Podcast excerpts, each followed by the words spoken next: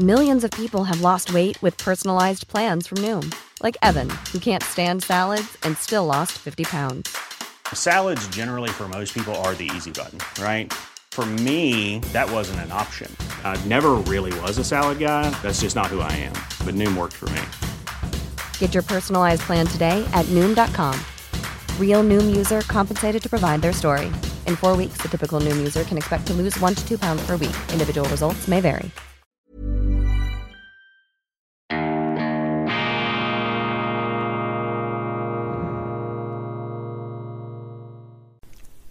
Grüezi miteinander. Einen wunderschönen guten Morgen, meine sehr verehrten Damen und Herren, liebe Freunde, vor allem in Deutschland und in Österreich. Ich begrüße Sie herzlichst zur internationalen Ausgabe von Weltwoche Daily, die andere Sicht, unabhängig, kritisch, gut gelaunt am Freitag, dem 20. Mai 2022. Ich wünsche Ihnen schon jetzt allen ein wunderschönes, erholsames Wochenende, auf das Sie am Montag wieder sprungbereit sind um mit uns gemeinsam in die neue Woche zu starten und den Nachrichtenfluss zu bewältigen, zu kanalisieren, zu röntgen, zu überblicken und vielleicht sogar zu durchschauen.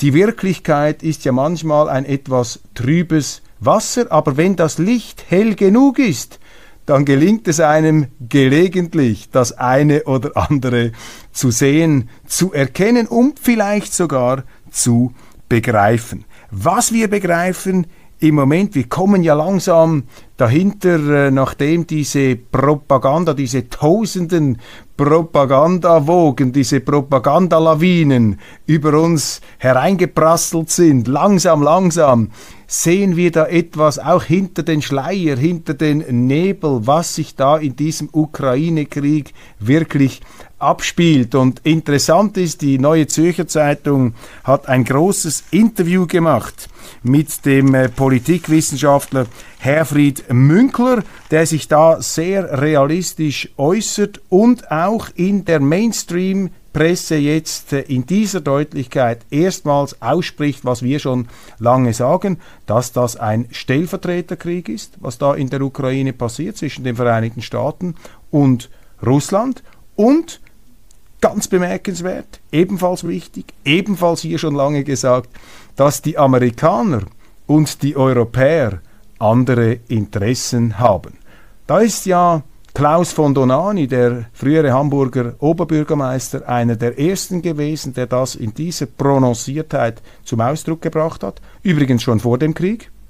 Visionär, hellsichtig, hat er geschrieben, mit Blick auf die Ukraine, wo wir ja schon einen Bürgerkrieg hatten, faktisch unter Einmischung auch Russlands und auch unter Einmischung der USA, ein interner Konflikt, der jetzt ausgebrochen ist, vulkanausbruchsmäßig zu einer Art Stellvertreterkrieg zwischen der Supermacht Amerika und der Großmacht Russland und äh, Donani hat das damals schon äh, sehr äh, klar skizziert und beschrieben. Jetzt also Herfried Münkler in der NZZ, das ist ein ganz wichtiger Punkt. Und was er auch sagt, ebenfalls eine Bestätigung dessen, was Sie hier schon gehört haben, der ganz große Verlierer dieses Kriegs wird die Ukraine sein. Die Ukrainer werden unter die Räder kommen, aber eben auch die Europäer die haben riesige Probleme aufgrund dieses Kriegs und wir werden ebenfalls zu den Verlierern gehören. Sie sehen das, sie merken das, sie spüren das auch im Portemonnaie, Inflation,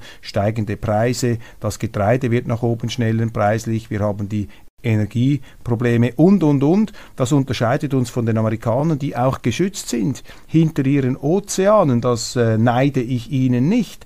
Aber es zwingt uns dazu, unsere Überlegungen hier äh, ganz genau zu schärfen. Und ich glaube, ich glaube doch, das Gras wachsen zu hören, dass innerhalb der Europäischen Union nun doch das Bewusstsein reift, dass man mit den Russen, mit den Russen zusammen, das heißt auch unter Ernstnehmen der Russen, nicht mit dieser Dämonisierung als Denkersatz und Strategieersatz, dass man mit den Russen auch ins Geschäft, ins Gespräch kommen muss um da eine gesichtswahrende, für den Kreml gesichtswahrende und die Sicherheitsinteressen berücksichtigende Lösung zu finden. Die Gesichtswahrung allein ist eine Geringschätzung der russischen Position. Es geht den Russen nicht einfach nur um Gesichtswahrung, es geht um elementare existenzielle Sicherheitsinteressen. Und deshalb muss man immer etwas aufpassen mit dieser Formel der Gesichtswahrung, das kursiert, das geht auch etwas herum, da geht es um mehr als Gesichtswahrung, da liegt auch eine Unterschätzung, nach wie vor eine Unterschätzung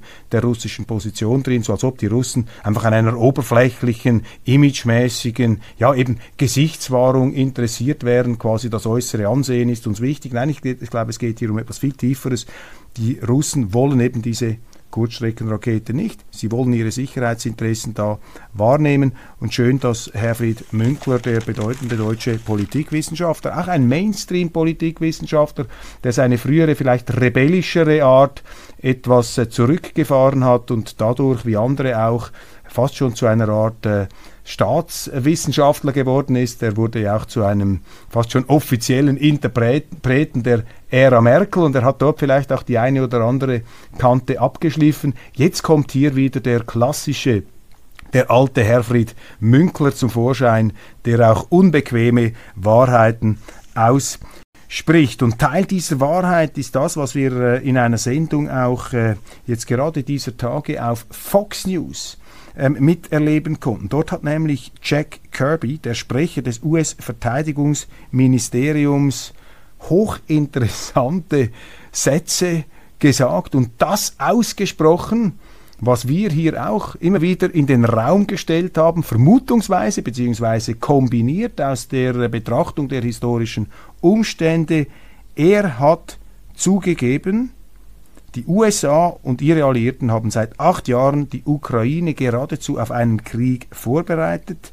Es geht da nicht nur um die Waffenlieferungen, sondern auch um die Ausbildung der ukrainischen Armee. Sie erinnern sich, vor einigen Wochen hatte ich den Artikel drin in der gedruckten Weltwoche von Peter Hitchens, der sich an ein gemeinsames Manöver der ähm, russischen und der ukrainischen Marine in Sevastopol zurückerinnert hat, 1910, äh 2010, 2012, sehen Sie, ich bin schon im Ersten Weltkrieg zurückgefallen, ein bezeichnender freudscher Versprecher, 2010, 2012.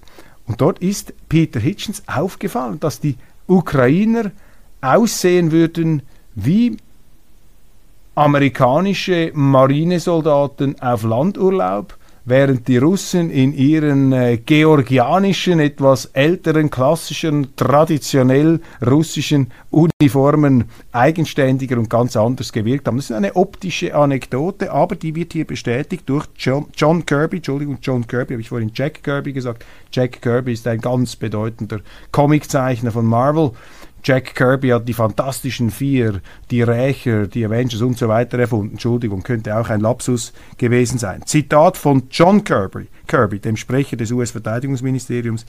Es geht um die Fertigkeiten, die Fähigkeiten und die Führung, die sie auf dem Schlachtfeld ausüben. Das war kein Zufall, sondern das Ergebnis der Arbeit der Vereinigten Staaten und anderer Verbündeter in den letzten acht Jahren. Und das bestätigt natürlich das, was auch Professor John Mearsheimer ähm, immer wieder betont, wir haben das auch schon angesprochen, dass eben in der Ukraine eine de facto Integration dieses Landes in die NATO stattgefunden hat und das bereits in den letzten acht Jahren, als es um diese interne Auseinandersetzung um die Donbass-Regionen äh, ging, dass eben dort schon in der Ukraine ähm, die USA massiv die Finger drin hatten. Das überrascht uns nicht, denn die Ukraine ist von alters her eine der heiß umkämpftesten Kampfzonen der Geopolitik. Da geht es um sehr viel und die These von Mearsheimer besteht ja darin, dass es den Russen eben um viel mehr gibt, geht, eben um das existenzielle Sicherheitsinteresse, um Sein oder Nichtsein einer Euro eurasischen Weltmacht, wenn sie aus der Ukraine in dem Sinn herausgedrängt werden, dass dort NATO-Raketen stehen, dass das voll integriert wird in ein westliches Bündnis, dann werden die Russen auf eine Art und Weise heruntergedrückt, der den ganzen Status des Landes verändert, die weltpolitische Geltung, die außenpolitischen Herausforderungen. Und das ist eine wiederum ganz andere Interessenslage, als es die Amerikaner haben. Die Amerikaner sind sozusagen das neue Rom, das neue römische Reich, und wie die alten Römer dulden sie keinen geopolitischen Rivalen.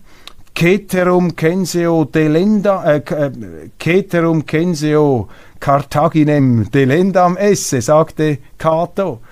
Übrigens möchte ich noch erwähnen, Karthago muss zerstört werden. Karthago war die aufstrebende phönizische Mittelmeermacht, die die Römer herausgefordert hat, viel aggressiver herausgefordert hat, als die Russen heute die Vereinigten Staaten herausfordern. Die Sowjetunion hat eher wie das alte historische Karthago, die Amerikaner ähm, analog zu den Römern herausgefordert. Aber ungeachtet dessen, dass die Russen nicht mehr diese Weltmacht oder Supermachtstellung haben, sind die Amerikaner nicht bereit, auch diese relative Weltmachtstellung der, äh, der Russen zu tolerieren. Karthaginem, Russland, delendam esse, man möchte die zurückdrücken. Ähm, und das ist hier die Situation. Aber es geht für die Russen um mehr als für die Amerikaner. Das ist die These von Mearsheimer.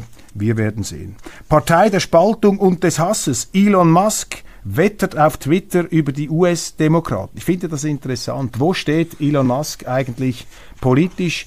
Er ist ein Republikaner. Er ist vielleicht ein Libertärer, ein sehr freiheitsliebender Mensch, ein Champion der freien Rede und er kritisiert da sehr ähm, aus, sehr mutig die demokratische Partei. Und das ist bemerkenswert, denn es gibt sehr viele sehr reiche Menschen, die es ähnlich sehen wie er, die 100% Marktwirtschaftler sind, die genau beobachten, dass die Linke die Grundlagen einer funktionierenden Marktwirtschaft durch ein massives, gefährliches und ungesundes Staatswachstum gefährdet aber sie trauen sich nicht, das zu sagen. Ganz im Gegenteil, es gibt viele Milliardäre, die bieten sich bei den Linken geradezu an, weltanschaulich, weil es schick ist, weil man als Salonsozialist, der in einer Villa lebt, auch sicherer lebt. Denn dann zünden dir die Sozialisten dein Haus nicht an, dann wirst du in Ruhe gelassen, dann greifen sie dich nicht an. Und deshalb ist es immer wieder ähm, ein Zeichen von Mut, wenn ein reicher Mann, und er ist sehr reich, aber auch nicht äh, ungefährdet, ich meine, so ein Unternehmen kann zusammenbrechen, da sind auch gewaltige Hebelwirkungen da. Es gab immer wieder sehr wohlhabende Menschen, die auch alles verloren haben. Und in der Regel sind die Reichen auch paranoid veranlagt. Sie haben Angst, vor allem auch von politischen Spannungen, vor politischen Anfeindungen, weil sie ohnehin schon exponiert sind. Das macht das Leben anstrengend. Deshalb muss man hier doch eine gewisse Anerkennung Elon Musk zollen. Es gibt ja auch viele Kritiker von Elon Musk. Mir persönlich ist der Mann äh, sympathisch. Ich finde das interessant. Ich finde das bewundernswert, was er gemacht hat. Und vor allem finde ich es eben auch bewundernswert, dass er es wagt, sich hier ähm, mit den Linken anzulegen, mit ihrer falschen Wirtschaftsphilosophie, mit ihrer falschen politischen Philosophie, auch mit ihrem falschen Menschenbild und das ausspricht, während viele das vielleicht denken, aber nicht aussprechen. Die SVP plant Zuwanderungsinitiative. Das ist eine Schweizer Nachricht. Bevölkerungswachstum stoppen. Die Schweizerische Volkspartei möchte Gegensteuer geben zum massiven Bevölkerungswachstum in der Schweiz. Ich erwähne das hier in der internationalen Ausgabe, weil solche Vorstöße in Österreich, in Deutschland undenkbar wären. Sie würden von den Medien, bei uns geht es auch in die Richtung, aber in Deutschland wäre das Crescendo, das Getöse gewaltig. Sie würden als Nazi, sie würden als Rechtsextremer, sie würden als ähm, öffentlicher Feind, als gemeingefährlich gebrandmarkt werden, wenn sie eine Volksinitiative, sofern es so etwas gäbe, gegen die Massenzuwanderung ähm, lancierten, das wäre absolut nicht ähm, im Toleranzbereich der öffentlich-rechtlichen Meinungshüter und Meinungswächter und Wächterräte des öffentlichen Diskurses. Das ist eben das Gute an der Schweiz, dass das immer noch möglich ist, ungeachtet der Missstände, die wir hier auch schon angesprochen haben in Sachen Neutralität. Für Gerhard Schröder wird die Luft sehr dünn. Gerhard Schröder, ein Thema, das ich in dieser Sendung schon oft angesprochen habe. Ich bleibe auch auf diesem Thema, weil es eine Schande ist für jeden Rechtsstaat und auch für Deutschland und für die deutsche Politik, wie sie diesen ehemaligen Kanzler behandeln. Und ich erspare nun den Zuschauern nicht, immer wieder darauf hinzuweisen, dass es eben eine Schande ist und nicht in Ordnung ist. Man kann darüber diskutieren, ob diese Privilegien für Altkanzler übertrieben sind. Ich finde sie übertrieben, ganz klar. Ich bin nicht für diese eben Privilegienwirtschaft im Staat. Das ist äh, etwas, ähm, was einer Demokratie ganz schlecht ansteht. Aber wenn Sie das ähm, verändern wollen, dann können Sie es nicht einfach ad personam bringen, aufgrund von Meinungen, politischen ähm, Äußerungen und auch geschäftlichen Tätigkeiten, die allesamt nicht illegal sind, die alle ähm, absolut auf dem Boden des Rechtsstaats stattfinden, die aber einfach nicht der immer äh, guillotinierter auftretenden oder Guillotine ähm, freundlicher beziehungsweise die immer aggressiver und rabiater auftretende allgemeine öffentliche Meinung da der widersprechen. Das geht einfach nicht. Dann haben Sie wirklich Gesinnungsjustiz, dann haben Sie einen Pranger, dann haben Sie Zustände wie im Mittelalter. Das ist eine auch Kleinkariertheit, die dahinter steckt, die ich bemerkenswert finde. Da kommt für mich geradezu ein Fanatismus zum Ausdruck. Ein Fanatismus, den ich auch bei deutschen Intellektuellen sehe, zum Beispiel bei jenen Intellektuellen, die jetzt bereit sind, Putin und Hitler gleichzusetzen. Ich habe den Schriftsteller Peter Schneider erwähnt, der in einem Aufsatz tatsächlich formuliert hat, dass die Russen, würde der Krieg heute beendet mit einer Niederlage Putins, dass sie quasi am gleichen Punkt stünden wie Deutschland 1945 mit einem Keinsmal aufgrund von Kriegsverbrechen und äh, dergleichen. Das ist eine derartige Verharmlosung der Verbrechen der Nationalsozialisten, der Millionen von Toten, die dieses Regime produziert hat, in Deutschland, außerhalb Deutschlands, weltweit einen Weltenbrand ähm, empfacht hat. Russland war eines der hauptleidtragenden Länder, egal was man vom Kommunismus hält. Ich bin auch kein Freund der Kommunisten, ich bin kein Freund von Stalin und Lenin und wie sie alle heißen. Das ist nicht das Thema, aber das ist fast schon obszön, solche Verharmlosungen. Und da kommt eben auch ein unguter Zug des Fanatismus wieder zum Vorschein. Und ich äh, sage Ihnen hier äh, kein Geheimnis, wenn ich Ihnen verrate, dass in der Schweiz die Leute, die es auch eher kritisch sehen, gibt natürlich auch solche, die da auf der Linie sind, äh, wie diese Fanatiker, dass die sich zum Teil etwas Sorgen machen. Und kürzlich hat mir jemand gesagt, du, weißt du, ähm, die Deutschen, die haben eben diesen fanatischen Zug, die haben eben diesen fanatischen Zug. Und jetzt kommt es wieder da, man sieht das in diesen Medien. Da weigere ich mich, meine Damen und Herren, das einfach so zu bejahen. Ich sage nicht, dass die Deutschen diesen fanatischen Zug haben. Im Gegenteil, wenn ich in die ähm, Reaktionen schaue, auch in die Zuschriften, die ich bekomme, dann sehe ich dort sehr, sehr viel Augenmaß. Aber wo dieser Fanatismus aufblitzt, aufzuckt, ist in der öffentlichen Sphäre, ist in der Sphäre der Intellektuellen, also jener Leute, die ja immer wieder vor dem Fanatismus äh, warnen. Sie merken gar nicht, wie sie selber zu Fanatikern geworden sind. Und dieses Beispiel, der Umgang mit Gerhard Schröder, natürlich, ich will jetzt hier noch nicht ein Solidaritätskerzchen für ihn anzünden, er hat auch profitiert von diesen Kontakten, selbstverständlich, er hat finanziell ähm, profitiert, er hat hier auch ein vielleicht deutsches ähm, Empfinden allzu sehr ignoriert, um seine Interessen zu maximieren. Dafür wird er kritisiert, das ist auch in Ordnung. Aber was man jetzt macht.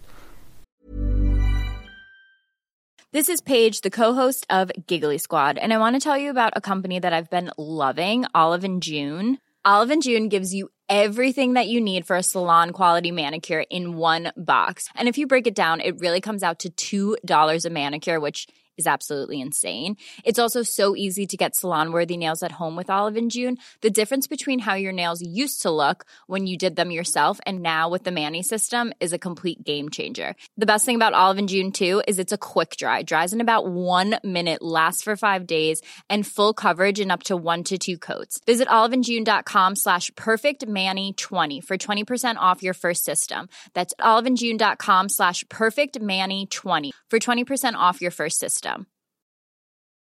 Life is full of awesome what ifs, and some not so much, like unexpected medical costs. That's why United Healthcare provides Health Protector Guard fixed indemnity insurance plans to supplement your primary plan and help manage out of pocket costs. Learn more at uh1.com.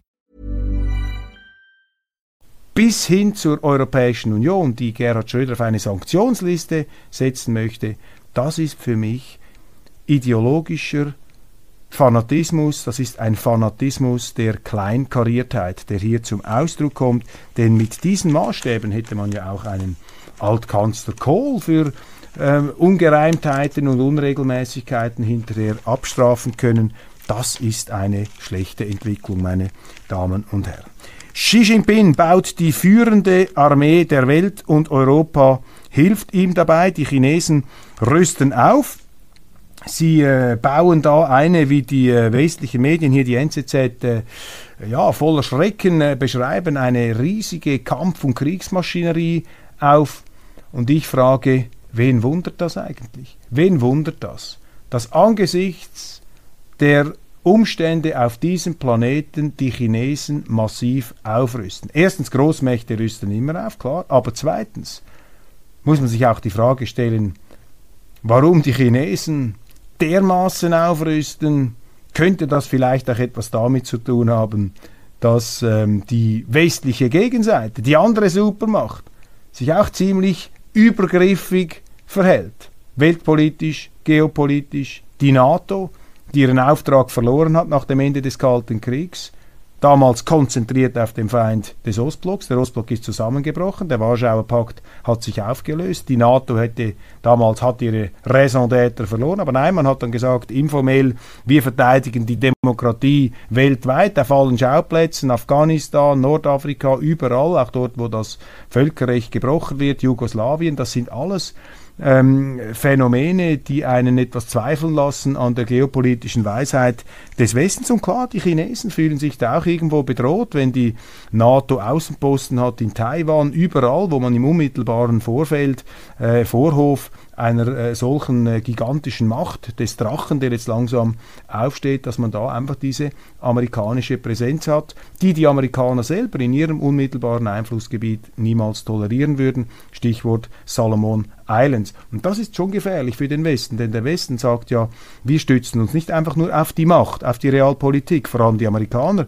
Sie sind ja sehr ähm, äh, gerne bereit, ihre Politik nicht als zynische Machtpolitik zu verkaufen, sondern als getragen von hohen universellen Werten und Idealen, die im Grunde für alle Menschen verpflichtend sein könnten. Das stimmt der, in der Theorie und Amerika ist auch ein bewundernswertes Land, wo die Universalität der westlichen, der könnte man sagen jüdisch-christlichen Kultur ähm, gelebt werden, institutionell verkörpert sind. Äh, die USA sind ein gigantisches Erfolgsmodell, ein junger Staat, der innerhalb von wahnsinnig kurzer Zeit diese Weltgeltung erreichen konnte. Davor verneigen wir uns, das bewundern wir. Aber, wie schon Lord Acton gesagt hat, Macht korrumpiert und absolute und alleinige Macht korrumpiert absolut. Und das ist natürlich die Gefahr hier der Amerikaner, ähm, dass man ähm, im Rausch der eigenen Vollmacht äh, dann Dummheiten bringt und äh, sich dumm verhält und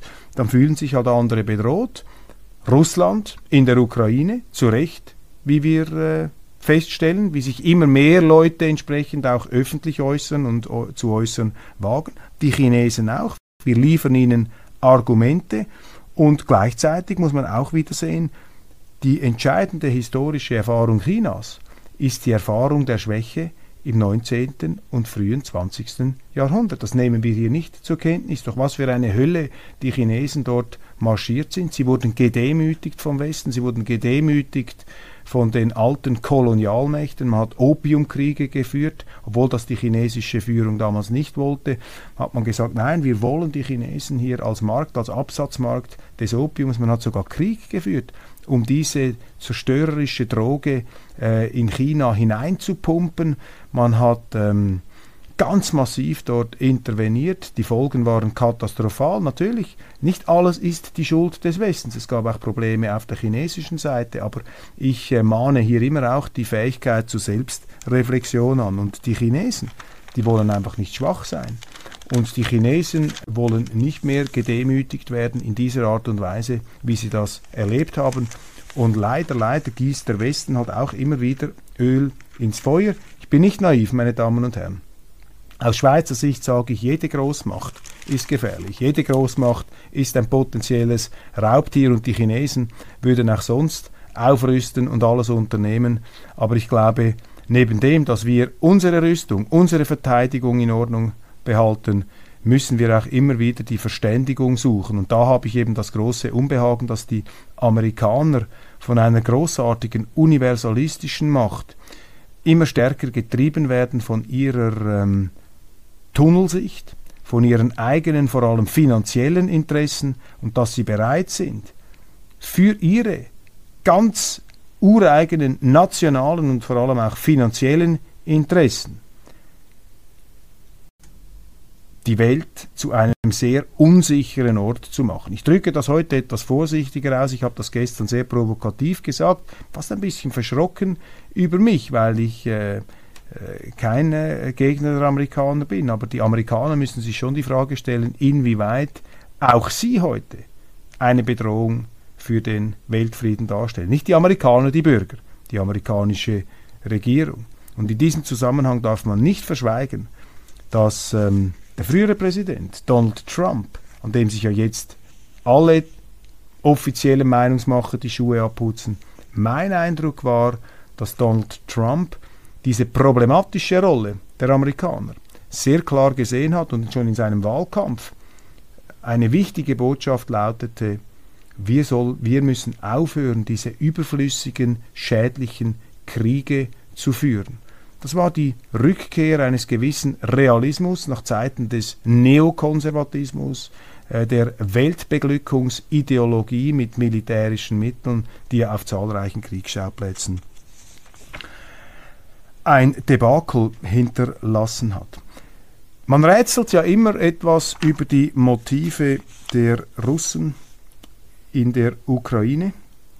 Und hier ist ein Zitat äh, aus der äh, Moskauer Zentrale aus dem April und das ist sehr interessant. Ich zitiere da Nikolai Patruschew, staatlichen Tageszeitung Rossiskaya Gazeta. Bereits im April hat er das geäußert. Der Versuch der USA, aus der Ukraine einen Gegenpol zu Russland zu erschaffen, führt nach Ansicht der russischen Führung am Ende zur Aufspaltung der Ukraine.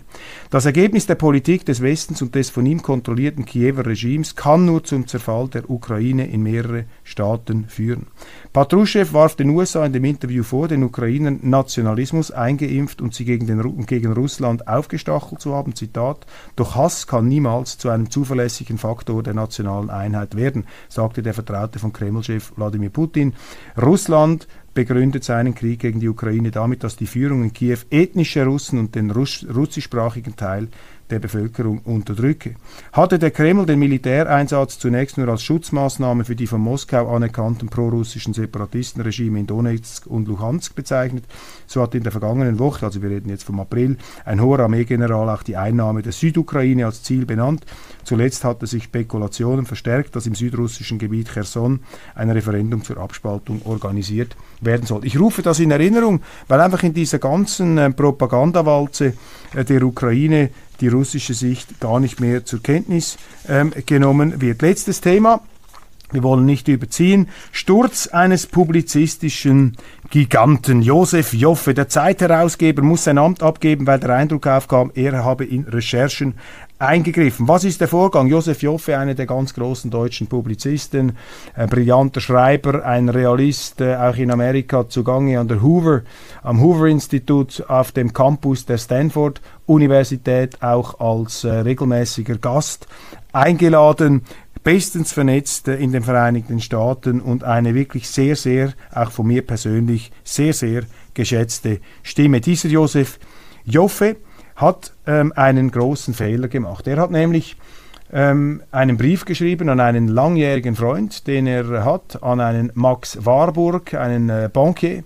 Und die Zeitung Die Zeit, deren Herausgeber Josef Joffe ist, das ist ein Ehrentitel, die Zeitung Zeit, hat eine kritische Recherche über die Bank Warburg äh, in Vorbereitung gehabt, in der Pipeline. Da ist es um diese Cum-Ex-Geschäfte gegangen, die niemand so richtig versteht, aber alle eine Meinung haben. Aber egal. Joffe hat dann seinen uralten Freund Max Warburg gewarnt und hat gesagt, ja, Achtung, ähm, da kommt was auf dich zu, ich habe schon alles versucht, um das Ganze etwas hinauszuzögern, aber du musst jetzt da auch eine äh, fast schon PR-Offensive machen, um da diese äh, Journalisten in dem Sinn äh, zu besänftigen. Ich habe alles unternommen, was ich für dich tun konnte. Er hat, ähm, äh, er hat, dieser Brief ist herausgekommen und das hat natürlich Empörung innerhalb der Redaktion der Zeit ausgelöst. Zu Recht. Hier hat ähm, Josef Joffe seinen äh, Auftrag äh, verpasst. Er hätte in den Ausstand treten müssen. Ganz klar, als persönlich Betroffener. Seine Loyalität muss der publizistischen Integrität der Zeitung gelten. Er kann nicht sagen, meine private Loyalität, die sicherlich sehr groß ist, kann einem Freund gegenüber da sein. Wenn er Fakten und Informationen gehabt hätte, die zeigen, dass die Recherche falsch ist, dann hätte er seine Führungsfunktion in der Zeitung wahrnehmen müssen und sagen, diese Geschichte stimmt nicht, die können wir so nicht bringen. Aber was er gar nicht machen kann, ist diese Rolle als Briefträger und als Verschlepper, der damit unklarer Agenda in einem Interessenkonflikt hier äh, die Sache in die falsche Richtung läuft, seine Loyalität zum Gegenstand der Zeitung, zu seinem Freund, war größer als die Loyalität zur Zeitung, Zeitung in diesem Punkt. Das ist natürlich das Problem der Vernetzung. Josef Joffe ist ein Mann mit höchster Anerkennung, überall dabei, überall geschätzt, hat natürlich ungezählte Freunde und da kommen sie laufend in Interessenskonflikte. Was müssen sie machen? Sie müssen in den Ausstand treten. Sie dürfen dann überhaupt keinen Satz sagen. Sie dürfen auch nicht den Anschein eines Interessenkonflikts ähm, erwecken, denn wenn sie das machen als Zeitherausgeber, dann ist die Integrität der ganzen Zeitung beschädigt. Deshalb ist es unausweichlich, dass er seine Funktion da nicht mehr wahrnehmen kann. Ich kenne das Problem natürlich auch. Ich bin auch vernetzt. Ich bin sogar aktiver Milizpolitiker in der SVP, im Nationalrat ähm, in Bern. Und da gibt es natürlich immer wieder auch äh, Momente, wo die Weltwoche Artikel recherchiert zu Exponenten meiner Partei. Und da muss ich in den Ausstand treten und ich muss meinen Leuten auch zeigen, dass ich glaubwürdig in den Ausstand trete. Wenn sie das Gefühl hätten, dass ich hier aus dem Rückraum heraus Mabuse-mäßig äh, den Griffel führe, dann ginge das nicht. Man muss, das ist anspruchsvoll und es gibt auch viele Kritiker dieser ähm, Doppelrolle, aber die Schweiz hat ein Milizsystem, schon frühere Chefredaktoren, der Chefredaktor der NZZ, der Basler Nachrichten, andere sind auch politisch aktiv gewesen in unserem System, deklarieren ihre Meinung, deklarieren ihr Engagement. Das ist in Ordnung aus meiner Sicht, aber das ist eine Rolle, wo sie unter verschärfter Beobachtung stehen und ihre Glaubwürdigkeit immer wieder unter Beweis stellen müssen gegen außen, aber vor allem auch gegen innen, damit ihre Leute ihnen vertrauen, weil sonst arbeiten so gute Journalisten, wie wir sie bei der Weltwoche haben, natürlich nicht für einen Chef, der sozusagen beziehungskorrumpiert ist. Am besten ist natürlich, wenn man sich völlig außerhalb irgendwelchen Vernetzungen äh, bewegt, eine Art äh, einsames Leben führt. Das ist sehr, sehr äh, schwierig, sehr anspruchsvoll. Aber ich glaube, äh, wenn ich jetzt äh, ganz konkret damit konfrontiert wäre, dann kann ich auf keinen Fall irgendjemanden draußen vorab informieren, wenn irgendjemand eine Geschichte recherchiert bei der Weltwoche. Wir hatten den Fall auch schon, wo sogar ganz prominente Parteimitglieder der SVP ähm, quasi zum Rücktritt angezwungen äh, waren oder wo man Missstände in der Partei aufgedeckt hat, da dürfen sie kein Müchschen sagen. Ähm, und die Journalisten müssen einfach professionell arbeiten, aber sie selber, gerade wenn sie nur schon die Möglichkeit der Anschein eines Interessenkonflikts bestehen könnte, da müssen sie sich als Herausgeber, als Chef, müssen sie sich einfach zurückhalten. Da hat er einen großen ähm, Fehler gemacht. Und äh, so gesehen hat es fast etwas Segensreiches, dass ich so oft kritisiert werde, dass ich so unter Beobachtung stehe und dass man auf Schritt und Tritt ganz genau schaut, wenn ich irgendeinen Fehler mache, meine Damen und Herren, dann können Sie sicher sein, das wird in allen Zeitungen also wirklich flächendeckend aufbereitet werden. Wenn ich irgendwie Abwechslungs, äh, zur Abwechslung einmal ausnahmsweise etwas richtig mache, etwas gut mache, dann lesen Sie darüber keinen Pieps. Aber das Gute ist, wenn man kritisiert wird, dann passt man auf, dann macht man eben keine Fehler, dann ist man tatsächlich durchleuchtet, geröntget und äh, das hat einen äh, produktiven, einen segensreichen ähm, Nebeneffekt, eine segensreiche Wirkung ähm, auf meine Arbeit. Das Damoklesschwert der äh, Kritik anderer Medien, das schwebt über mir und I better watch out. Ich passe besser auf, was ich mache, was ich sage und wie ich hier ähm, die Arbeit auf der Weltwoche organisiere. Ich danke Ihnen ganz herzlich für die Aufmerksamkeit. Ich bin nicht dazu gekommen, wie angekündigt, über die Abtreibungsfrage zu sprechen mit Andrew Claven. Ich habe es nicht vergessen, meine Damen und Herren, das kommt zurück. Dieses Fundamentalthema werden wir noch ansprechen, aber jetzt ist die Zeit schon vorbei. Alles Gute, ein wunderschönes Wochenende und bitte ähm, Seien Sie am Montag wieder dabei. Erzählen Sie es weiter, wenn Ihnen die Sendung gefallen hat. Ich bemühe mich auch etwas weniger Fidel Gastromäßig in die Länge zu gehen. Alles Gute.